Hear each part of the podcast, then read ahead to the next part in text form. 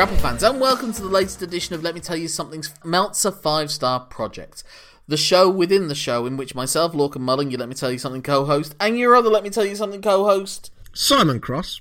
discuss the matches that Dave Meltzer of the Wrestling Observer has rated 5 stars or higher. We've just had FTR defending their IWGP Tag Team titles against Aussie Open in the UK, and now we're in Arena Mexico to discuss what, Simon? We are discussing a match taking place at Triple A's Triple Mania for the Triple A Mega Championship between Rey Fenix and El Hijo del Vikingo. It seems like these two guys are the luchadors that are pushing high flying wrestling further than it has before. If anyone's not necessarily reinventing the sport, but pushing it to an extra level of move, innovation, risk, and speed, then I think you can argue that it's been Rey Fenix who's been carrying the flag in the US with his exploits in AEW and PWG and the like.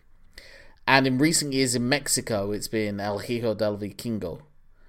Because some of the stuff that he can do, especially what he's really pushing as his USP, is his starting on the outside of the ring. He's taking the the old Sabu triple jumps off of steel chairs, pushing it to a new level. He's a freak of nature.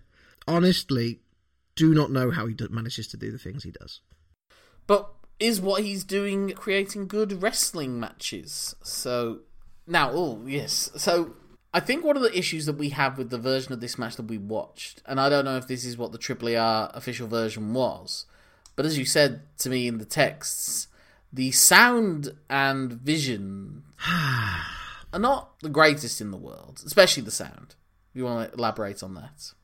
Yeah, I mean, I don't think we wa- we watched the same feed that uh, Dave Meltzer watched. I simply don't. For if that was the official feed, then production wise, that's shocking. It's, there's no, there's no, I, I can't dress up that turkey anymore. We did have a AAA match from about a year or so ago that we talked about. I can't remember now who the participants were. No, I, I remember the match eh, because it had El, El Hijo in it, so I was excited going in. But I do not remember the production being anything like this. It was it was a tag team match. I think it, Pent- were Pentagon and Fenix involved in that as well. I think so, yeah. This is really a bad sign. Yes, they were. They were.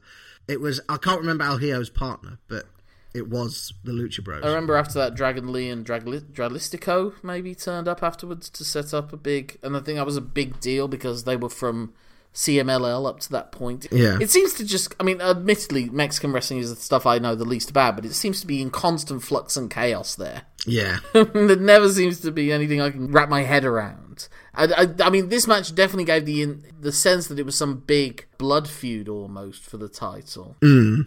Winning this match meant a great deal to El Hijo because he's the defending champion. He's coming in. He's been champ for about a year since winning the belt after it was vacated post Kenny Omega's just laundry list of injuries that led to him having to take a significant amount of time off. Yeah, and unfortunately, the booking of Triple A's Triple Mania has been affected by Kenny Omega's current sabbatical. I think is the term we use. Championship belts don't actually mean as much in Mexico compared to other promotions. The big matches are the Lucha de Apuestas matches. Hmm. Like on this card, Pentagon was facing off against Villano 4 yeah. unmasked, and it was Villano that lost. And revealed that it's not the case that all Mexican wrestlers are hiding very handsome faces under those. he is quite old. Yes, you can't. Yeah, I don't hold that much against him not being. Yeah. But to be fair, Dr. Wagner Jr. was well into his fifties when he unmasked, and that man, that man fucks. He- He pulls. it was the Laredo kid that was in that match, So- Ah. and it was that was almost a year ago. So maybe there was significance to that, like a year on from now, because El Hijo did have the original Vikingo, his father, which is not always the case with juniors. I thought it was. Yeah. Well, in, in Lucha, it's so often someone having a corner man, especially with Lucha de Puestas matches. Uh, yeah, well, Fenix had a corner man. Towel, towel fanning nowhere near as good as the man I talked about in the previous episode, the Great O-Khan. But what we did talk about in the previous episode was blade jobs and ones that don't necessarily go right in the right times. And I think there was very clearly early on in the match when, and it was really cool spots because this match was just filled with cool spots. When Vikingo goes to spear Rey Fenix from the apron. Rey Fenix is on the outside of the ring on the apron. He goes to spear him. Fenix catches him and turns it into a DDT on the apron. Sends him to the outside. And that's a head bump. And then afterwards, you see the, the traditional hitting them on the head to make the blood start to smear across the face. And he, till, he tears at the masks not long after as Yeah. well to get the visual going. No, no, no, that's the other way around. That's the other way around when Vikingo was trying to get Fenix to bleed. This is the other way. sorry. Because Vikingo doesn't seem to bleed, and I think he was meant to. Ah. And it didn't work. Because Fenix does bleed quite a lot. It is a nice reinvention of the DDT on the apron trope. I was very impressed with that. But yeah, usually they're coming into the ring, aren't they? Not going out. Yeah, yeah, yeah. But yeah, as we were saying, the key with Vi- Vikingo is doing these triple jump, double jumps, usually standing on the second rope, and then he jumps over the rope, so it's like a hurdle over the top rope, and in midair turns like he does like Phoenix splashes, and another one he did, he jumped from that onto the top rope on the other side because it's a six sided ring, like old TNA, and turn that into a moonsault, I think. He's really, really good. He is insanely good. I do like the fact I saw one of your favourite moves really early in this match. The old reverse Rana. This is one of the things that drives you crazy about high spot wrestling. When we were talking in the previous episode, where it's people just standing around waiting for someone to dive on them. With this one, it was two men very precariously balancing themselves on the top rope. You can kind of almost get away with it. It's like both of them are trying to do the move, but they're getting the balance. And Vikingo is the one that managed to do it. Yeah. And he jumps and he just does an almighty high reverse Rana off the. We get does two reverse Ranas actually in this match.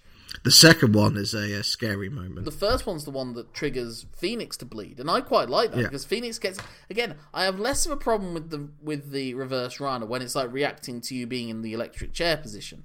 Like I said, my, for me, like the gold standard of it is how Hiroshi Tanahashi managed to do one in his Wrestle Kingdom match against Kenny Omega. Like that was the reverse Rana done right for me. Yeah. And with this one, it worked because whilst Fenix had him in the electric chair position, it was actually Vikingo who was able to get control because he gets hold of the ring post and so starts ramming Fenix's head into the ring post with the power of his thighs Yeah. and then turning it into the reverse Rana, which is what triggers Fenix doing the blade job and like saying, "Hey, Vikingo, this is how you do it." But yeah, as you as we were saying, the other one where they're both balancing on the top rope later on, and he does it, and they jump so high because that's the thing as well. They're getting real height on those jumps from the top rope. It goes so high, and the way that Fenix arcs, it almost acts. Well, it does basically turn into Fenix actually moonsaulting on top of Vikingo by the end of it. Yeah. uh, when I saw it, I was like, oh, uh, oh. Hmm. I think they got away with one there. Put it that way. Well, it's been fun watching back at the older Lucha stuff through the El Santo film, but also through watching previously Atlantis versus Villano Tres, and and we got that part of Lucha in the opening stages because they were going for submission holds and mat wrestling.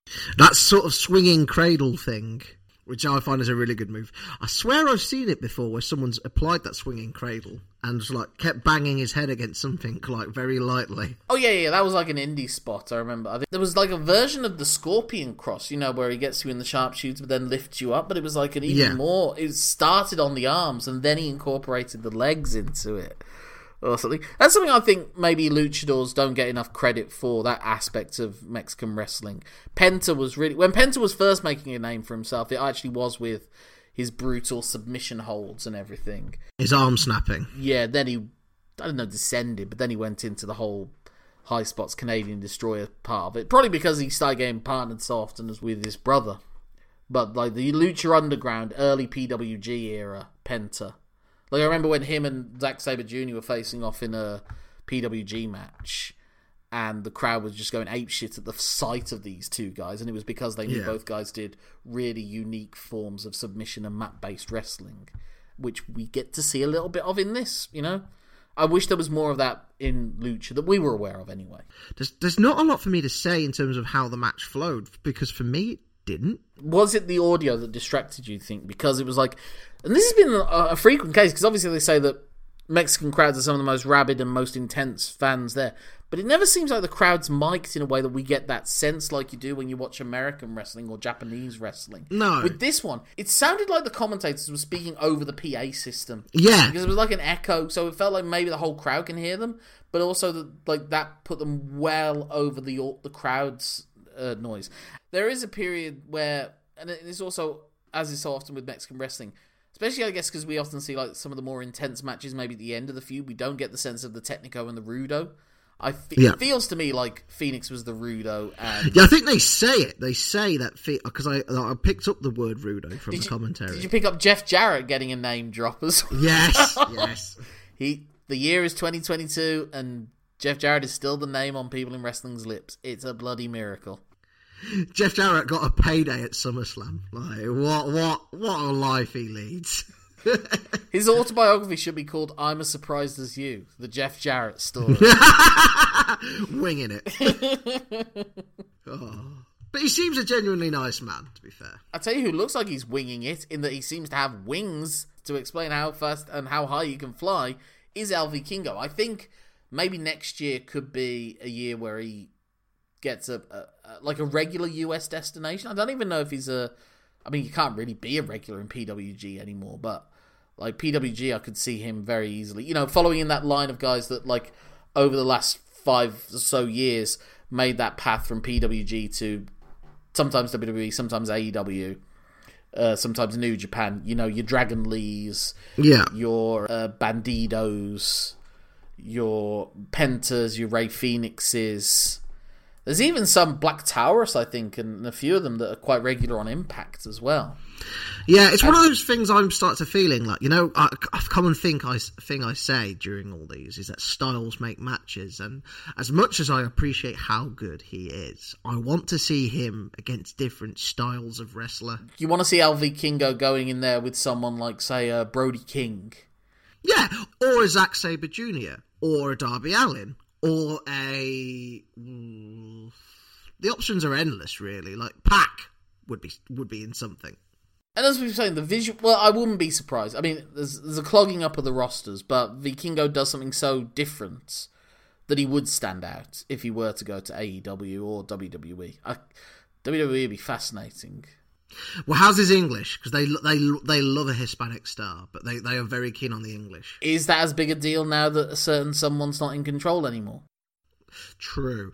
Also, if he did go to WWE, we would get to see him against Rey Mysterio, and obviously that'd be a whole. I know it's not Rey. I know it's not Prime Rey, but it's a generational thing. It's Luchador against Luchador. You know, we've got the. You know, we've already got that. I'll make an exception for Rey. Well, yeah, I mean, I've said I think Rey Fenix is maybe the most important and most exciting luchador we've had since Rey Mysterio exploded on the scene in the mid 90s and really changed what that image of a not just a Mexican wrestler, but what size a wrestler can be, I suppose. What wrestling was in America, kind of. The, the difference, I guess, now is that Rey very rarely messed up. Now they mess up a bit more frequently. Although I don't really know of any big blown spots in this match, but what Rey always did, and even in Mexico, was that because of his size, I suppose it was natural that the David versus Goliath, even mm-hmm. against similarly smaller wrestlers like Psychosis, he's like a step smaller than them. So you guys like Psychosis, Dean Malenko, Chris Jericho, Eddie Guerrero were able to do the bullying heel on them. Vikingo and Fenix are smaller guys, but they're not so small. Yeah, it is weird looking at Rey's own son tower over him as much as he does. Well, you know. Th- That was a disputed aspect anyway, so it's- Oh wow! oh, he's come a long way since the boy shaking the ladder. I've noticed it becoming a bit more of a thing, like people incorporating the ring post more into wrestling. But I mean, uh, Kofi Kingston doing it as well, I suppose, in the Royal Rumble. But that was when they had like the massive ring post things.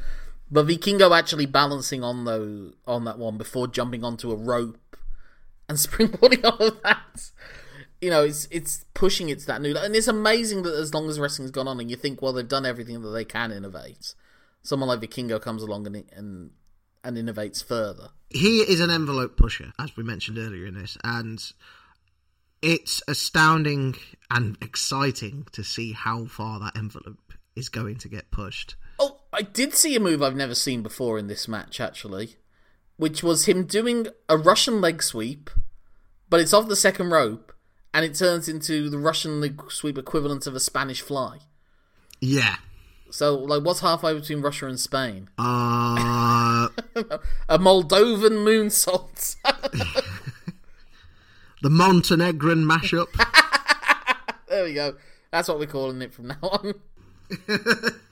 he does a running 450 into the ring at one point as well, I think. The classic power bomb into a Hurricane Rana spot. The speed that that was done in in this match. The only time I've seen that move done as quickly was uh, Sami Zayn against Pac when he was Adrian Neville. Like there was one time where I was like, my god, the speed of this. There's someone the Vikingo could do some really interesting stuff with as well, Sami Zayn, if he were to go to WWE. Yeah. But yeah, it's, it's mostly just big moves, big moves, big moves, and chaos. Yeah, Vikingo's pop up Canadian Destroyer, that's another like I know we've we've talked about how Canadian destroyers are overplayed. That one looked different because of what Vikingo could do. Another thing that's being pushed as well is like the imploding top rope move, where they're going with their back, and then like Fenix does it just as a f- splash. Like it couldn't be more simplistic. It's basically a Vader bomb, but from the top. yeah, it just looked odd. but the, well, what was odd was that how little he did almost. Yeah. But then Vikingo one ups him in the finish with it turning into a 450 splash. Yeah. Which again is risky in itself because if you do it and you rotate and you're too close to the corner, your head's going to smack the top.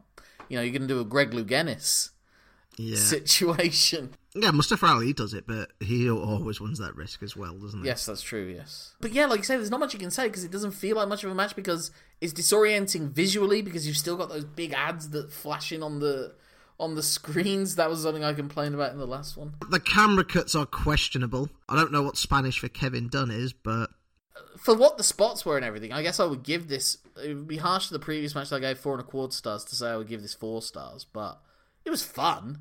Like maybe if I'd listened to it, watched it on mute almost, it would have been more fun. Watched it on mute and like a better like a, a hard cam shot yeah. I would have probably enjoyed it more. It's a spectacle, and these are two incredibly talented people, but like almost.